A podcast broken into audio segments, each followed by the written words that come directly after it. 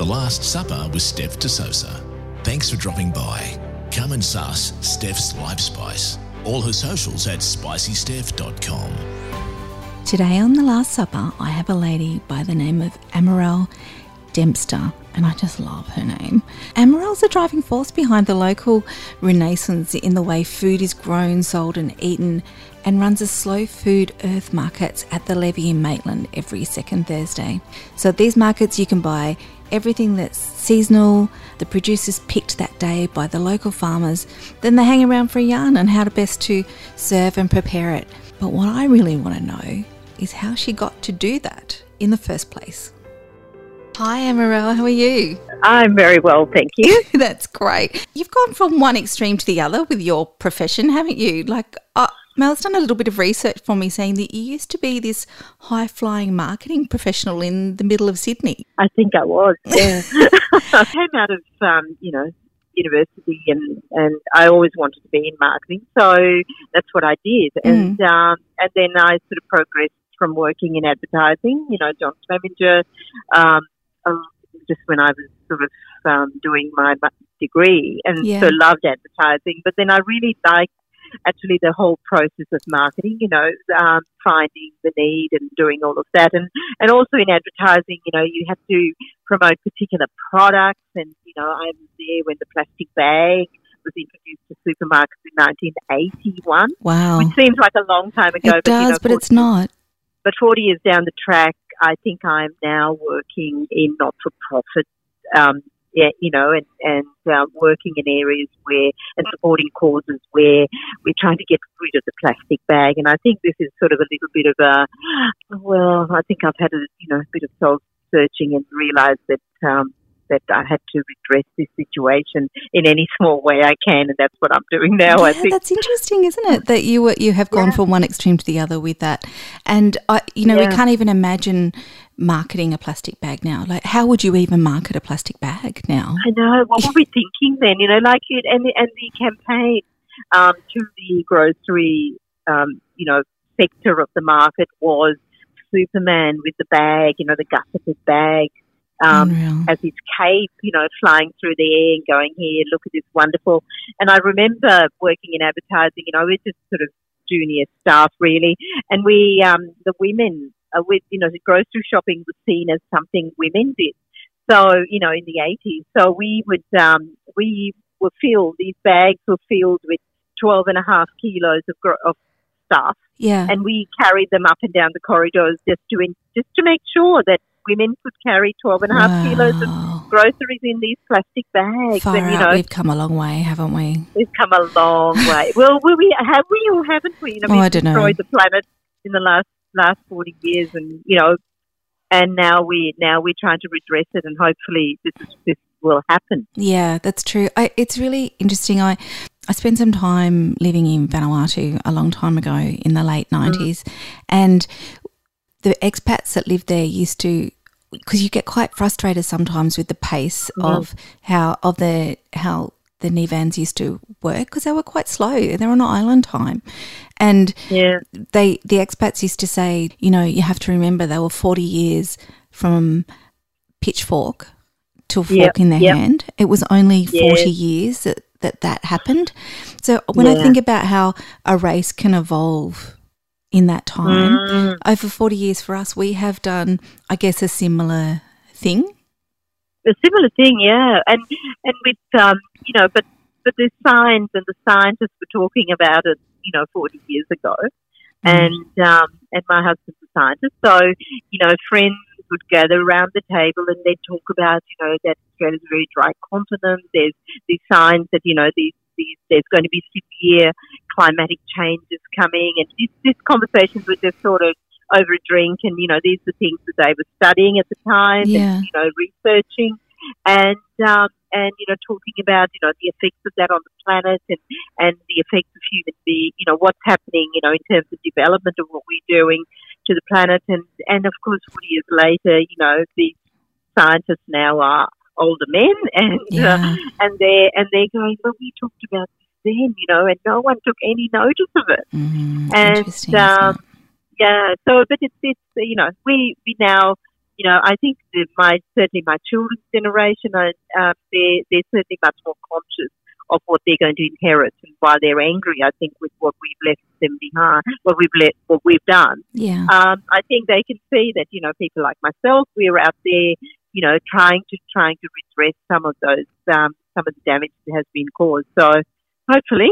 Yeah. Um, we leave them with a planet of hope. Uh, and hopefully, we, we leave them with um, by enabling them to continue the battle and the fight against all of the things that we have done. I think that's probably one of the greatest gifts we can give them is in, is enabling them. Yes, I think so. Mm. I think so. I think so. Giving them hope as well. yeah, absolutely. You know, I think hope is really important, and yeah, to know that they they have the power really to to do to make change for, as well, yeah, not just you know not just sitting there complaining about it, absolutely. complaining about their parents' generation. yes. was was this was this part of like your change? Was that what one of the things that drew you back or drew you to Maitland and and to farm life? Yeah, well, we um, moved from Sydney, of course. You know, we um, moved to Sydney to, to live on a farm to bring the children up. We felt that when my son was in high school, we needed to have, make a change. That the, that we were that you know that I was sick of going from dance class to judo class to to some other class Yeah. and taking my children and driving around. And I felt that that was not really fitted in with with what we wanted for the children. Yeah. So we had to make a complete break. So we um, so we, we made a we, we made this amazing decision that my husband always wanted to live on a farm. So yeah. we moved to the farm in the Hunter Valley in a in a small town not far from Maitland. Wow. And um, yeah, and you know, and children grow and they grow and um, and we got older, so we decided that we would move into town and um, and um, into into the closest town, which is Maitland. Mm.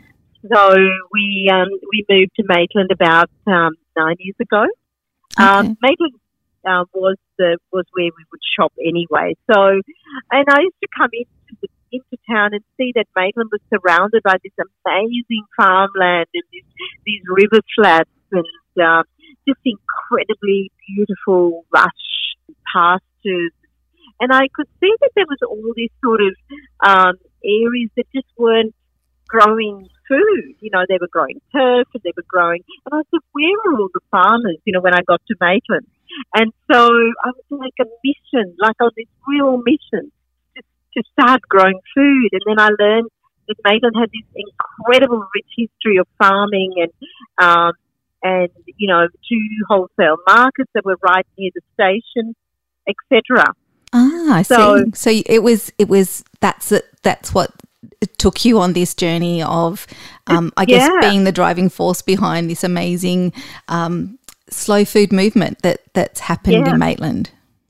So, so I'd been part of the slow food movement in Sydney when I lived in Sydney. So when I came to Maitland, um, there was, you know, there was a need to to find a vehicle really for me to to start working on, you know, finding good what we call good, clean, and fair food for everyone. That was Yeah. that's the philosophy of slow food. So I was like, so we said, so a friend of mine, Carolyn Scott, who um, had a business here in Maitland, and and she and I got together with a group of other like-minded people, and we started um, Slow Food Hunter Valley, and um, and of course. Um, Subsequently, um, you know, when Carolyn finished her term as leader, I became the leader and um, and um, started to work slowly about, you know, bringing fresh food to the people of Maitland. So, what was the first thing um, you did as part of this movement? What What was the launch pad? Well, the launch pad really, I've been, been plugging away, plugging away for a long time with, you know, doing stuff. And, um, and then we had this, this farmer, this one farmer who came to me and, um, I found out, I sort of became quite interested in food waste at the farm gate. You know, Okay. like a, a lot of food that small farmers around were growing, but they had nowhere to sell it. And then I came across, we had a flood, a really bad flood here in Maitland. And um, in, I think it was in 2016. Yeah. And the a local farmer's crop of pumpkins, um, 20 ton of pumpkins, was about to be ploughed in. I just, I found out that it was about to be ploughed in. So Oh, I, um, I sort of there was that, you know, that aha moment that happens Yeah. And I was on my way to Sydney for an appointment, and I stopped halfway um, on the Central Coast, and I was just at this instant sort of, um, I must do something about this 20 ton of pumpkin because this is the catalyst. So I rang Maitland, you know, mark, marketing to Rachel McLucas, who's the fantastic um, person in charge of marketing for Maitland, and I said, Rachel, I've got this idea. I need to create a pop-up stall right in the middle of Maitland, and I want to be able to sell this 20 ton of pumpkin. and I need to do it now. And did she say you have lost the plot? probably completely mad. But you know, to her credit, it was incredible. She's in the, she and her team, all the staff, you know, like with traffic control, because you know we had no idea um, how we were going to sell this stuff, of course. So we. So you know, we so they they organised it all really quickly, like you know, traffic management, Wow. um, a, a location right in, in the levee, right in the levee, which is for me the heart of Maitland. Yes. And um, so, yeah, so the volunteers have got together, and that was the, the that week that I called her. Then on the Sunday, I sent out a press release to our local paper, the Maitland Mercury, who then shared it also with the Newcastle Herald. They went around and took some photos. They ran a story in that week, um, and then bingo on on the Thursday we set up. So the volunteers came along. We asked some people in the community, and we set up this stall. And the farmer the day before had said to me, "How many do you reckon that we will sell?" And he said, "Look, I've got two youths. We'll um, we'll fill the youths up." And I said, "Are you sure?" And I said, "About how many pumpkins is that?" He said, "Oh, about three fifty. I said, "Look, we've had a little bit of publicity, you know, in the Newcastle Herald. They ran it on the front page. You know that you know all these sort of terrible things about wa food waste. Um, what are you seeing?" And he said, "Look, I'll get three fifty, and we should be right." Yeah. And so we set up this stall, and honestly, by so we set up about six thirty, and um, it was June. It was cold, but it was a beautiful sunny day. And um, and from about seven thirty, we started seeing these sort of cars lining up along there because it's only Oh, a one seriously? way sort of just completely lining up. And there was, this, and we said, "What are you here for?" And they said, "Oh, open it." You know, they kept opening their booths. And they said, "Oh, we want eight, and we want ten, and we want." So Oh, all the people goodness. around in the offices had decided they would all buy a pumpkin to save this farmer. Oh, and so wow. by by about eight thirty, we sold a lot. And so we were like in complete panic because people were starting to, to come on buses. You know, the Oh, public no. buses were sort of. So we had this, and people were just starting to mill around the levee and and sort of wanting to buy pumpkins. The local members of parliament turned up, and we were like, "Oh my god, what's going on?" So then we had to go to the farmers, "Right, okay, who in the community?" So we rang around all our friends in the community. Quick, if you've got a car, you've got a ute, go down to to the address in Morpeth, you know, in Morpeth Road, and start just help Bring the pumpkins So to they were just town. picking, coming, filling, and there was just there was a convoy of cars that just kept bringing pumpkins, filling up the stand, and people just queued up. People were so fantastic; they queued up all around the block. It was a warm, sunny day, and just they just queued up and just bought pumpkins all day. Unbelievable. So And did you sell all of them? We sold we sold about three quarters of them. Wow. and then the rest of them, um, different schools sort of took them and sold them as a you know drive. People were just fantastic. Um, you know, um, a friend of mine has um, Pasta Emilia down in Sydney. She took a whole, um, you know, a couple of those. There's a bakery in Sydney, um, you know, who in Bronte who took took a whole lot of um, pumpkins as well. So it was just, it was just amazing. it was is incredible what a community community can do, isn't it, when they put their yeah, minds to it? Yeah, but from that, of course, people said, well, how come we can't access this food ourselves? You know, how come we can't get the pumpkins? You know, where are these pumpkins going? And what happens is that when a farmer grows, you know, such a big crop of pumpkins, it has to go to the wholesale market. So he's got to sell it to the agent or he's got to sell it to the Newcastle market or, or send it to Sydney. And often what happens is, and this is the problem with small scale farmers, that they, if the pumpkins, these pumpkins had mud on them, the, you know, the wholesalers wanted them washed and polished before they would take them. Yeah. And often, you know, they and then if they don't sell them, they just come back or they get they get dumped, you know, into um, into big landfills, uh, you know, into landfill. And so the, suddenly it occurred, you know, like from that came was a catalyst for saying, okay, we need to create a market right in the heart of our town that where we can, there where these far, small scale farmers can bring their produce to the market and people really, really want it. Maitland's got such a history of farming that there's enough people who are still in the slightly older age group Yeah. who have who have who remember fresh food come in being able to buy fresh food in this town. Yeah. And so so the levee was the perfect place for us to set it up and council's being incredibly supportive and, you know, works in collaboration with us to allow us to have space, um, provides us with power. And um, all our volunteers come down. We set up the market, and it doesn't cost anything for the farmers to come. oh, they, we amazing. work on the principles of the slow food um, ethos of um, you've got to be, you know, you can only sell product there. It must be grown locally. Yeah. You must be the farmer that sells it, and you must, you know, you must be there to sell it because we want the customer to know where that food is coming from. And um, and you know, and it's just a wonderful. I think it's a success. It is an absolute success. And I think the reason it's a success is because of the community involvement. I think unless you get a community on board, then these things, they can't work, can they? No, but it's um the community. You know, like it's really in, interesting that um we fill the void. You know, we fill that void, and so the community really wanted it. And if I, you know, if I go back to my marketing training, you know, you find the need and you supply that need. So for me, this is a you know this is a beautiful way to use my marketing skills Absolutely. um, to to you know to fulfill the to fulfill the need. But the need nourishes people. Uh, it brings people together. It gives people an opportunity to come into you know feel part of their town um, and to feel really proud of you know what they have. yeah. And the old um, adage of build it and they will come um, has has worked beautifully in this situation. I think I think it has. I Mm. think it has. You know, I think I think communities often, you know, when we first started the market um, in the levee, we uh, we you know there were we, we just had a handful of three, you know, just three farmers um, who whom we could get. Now we've got we're up to fifteen.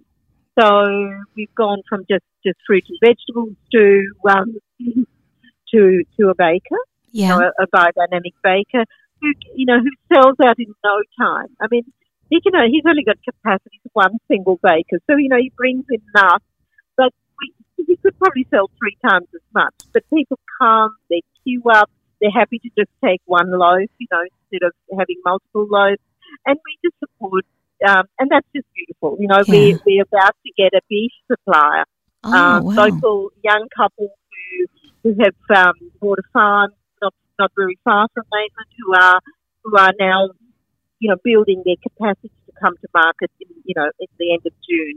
Um, the market is a fresh, basically a fresh food market, but um, we allow ten percent of it to be a transformed product. So we have um, um, a lady who has recipes from her grandmother who uses the excess from the farm to bring um, to, to convert that into jams, chutneys, and really beautiful old Oh, fashioned beautiful. um, pickles, etc. And she sells those there, and because of we can track the whole process from the the fruit or the vegetable to the bottle. Um, she's allowed to come, for example. Um, we have, and we're developing an incredible range of garlic producers. You know, growing about five or six varieties of gar- garlic now here in in the local area, and um, and I mean, you know, that's just fantastic as well. And there, there are these beautiful little niche markets that just feed the community, which is amazing. Well, I, and I think it's, you know, forty percent of our farmers, so that's about eight, uh, six of them, are all under thirty-five. So Oh, Um, really? That's amazing. They, yeah, that's so they've all come from from the earth market really because um, because they've seen that there is an opportunity. yeah. Um, so some people, you know, some old farmers have, or people who have land have have have leased some land to these young farmers. Um, one of our farmers has come from, you know, the family has a farm and he's um, a science teacher who's come and now is growing food on the family farm and is seeing the opportunities. Um, but, you know, it's not, you know, the levee is the central place. But I the farmers, but this is your opportunity now to not have to deal with the wholesalers and, you know, deal with those bigger ranges. You know, you can now sell it direct to the Yeah. customers And keep the it profit for the restaurant. themselves. Exactly, Mm. exactly. And the other good thing that's come is that you know the, the farmers were growing like the you know the main farmer say was growing pumpkins. He was growing five large scale crops, so like pumpkins, cauliflowers, potatoes, pumpkins, one other broccoli. Mhm. So, but now what's happened is we create incredible biodiversity. So one of the slow food, um, you know, we protect and uh, protect and promote biodiversity. And now he's growing 40 different varieties of food on his farm. Oh, So wow. what we've That's done amazing. Incredible. So people come to market and they can, you just don't get one lot of, you know, turnips. You've got pink turnips, white turnips, you know, and people have, you know, people before have never seen all this. You know, No. eggplant might come in five varieties. And it makes And, food fun and uh, exciting, doesn't it? Food, you know, on plates there's so much colour now Mm. because, you know, you can buy per, every colour carrot, Yes. for example. And people in Maitland have seen this variety, so they're just lapping it up. We just, we just sell out That's completely. amazing. So tell me, given your beautiful market and all the beautiful food you have access to up there, have you thought Yep. about what your last supper might be? Well, you know what? I I think my last supper will be something really clean. Yeah. Um, yeah, I'm thinking of a beautiful broth, Mm, uh, beautiful chicken broth. It's an organic chicken, of course. of course. Um, Mhm. and some of these these absolutely beautiful coloured vegetables, just just sort of lightly simmered, and just in this beautiful bowl with the clear broth and gorgeous colour. And yeah, that's I you know, and and I'm thinking that it needs to be you know flavoured with some of my because I'm originally from Sri Lanka. So I, I, think thought I uh, detected a little accent there. yes, so um, it's been 40 years or more. Yeah. Um, so um, I'm thinking that it would have to be, you know, there'd be some curry leaf in it, there'd be some um, some lemongrass, and maybe a touch of cinnamon. oh, so- yum. So something just really warming with the spices and um, maybe a heat of chili, but but really clear, clean, beautiful flavors. Mm, You think I've thought this through, haven't I? Yeah, I think so. I think you have. But it's really interesting how you. Um, I've been to Sri Lanka, and um, my my holidays always revolve around the food and the food culture. And it, it's interesting how places like Sri Lanka and India are very much a slow food. Haven. Yeah, they are, but by um, naturally. You know, they haven't Yeah. gone to Yeah. these big supermarkets. They still are, you know, they still buy locally. It's little carts on the side of the road that people collect their food Yeah. from. You know, the, the person who has caught the fish walks around with a bucket of fish and knocks on your door and, and sells it to you. And it's, Yeah. it, it really is an amazing way to eat. And it's so seasonal and so good for you, which is lovely. Well, I think, you know, that's where I came from and that's, you know, and my mother, my father was a great shopper for food and my mother was a great cook, of course. Mm. And, um, and you know, we, we only ate, say, mud crab when it was season. Absolutely. And we'd hear the sound of the crab in the, in the aluminium pot yeah. being, you know, on, uh, being, you know, someone carrying it on their Being it delivered, yes. walking. And we'd hear the sound and we'd go, oh, my, you know, like it's, it's crab time. And Yeah. knew that that day, that um, you know, that afternoon when we came back from school, there'd be this incredible, And that know, just curry. makes it special, doesn't it? When you don't have something all the time, it makes Yeah. it special. It's like um, eating turkey at Christmas time. You know, most people Yeah, don't eat turkey on a regular, but Christmas No. time it's special. But all our food can be like that if It if we be. eat seasonally um, Yeah, and locally as well. It- It makes it makes the pleasure so much more.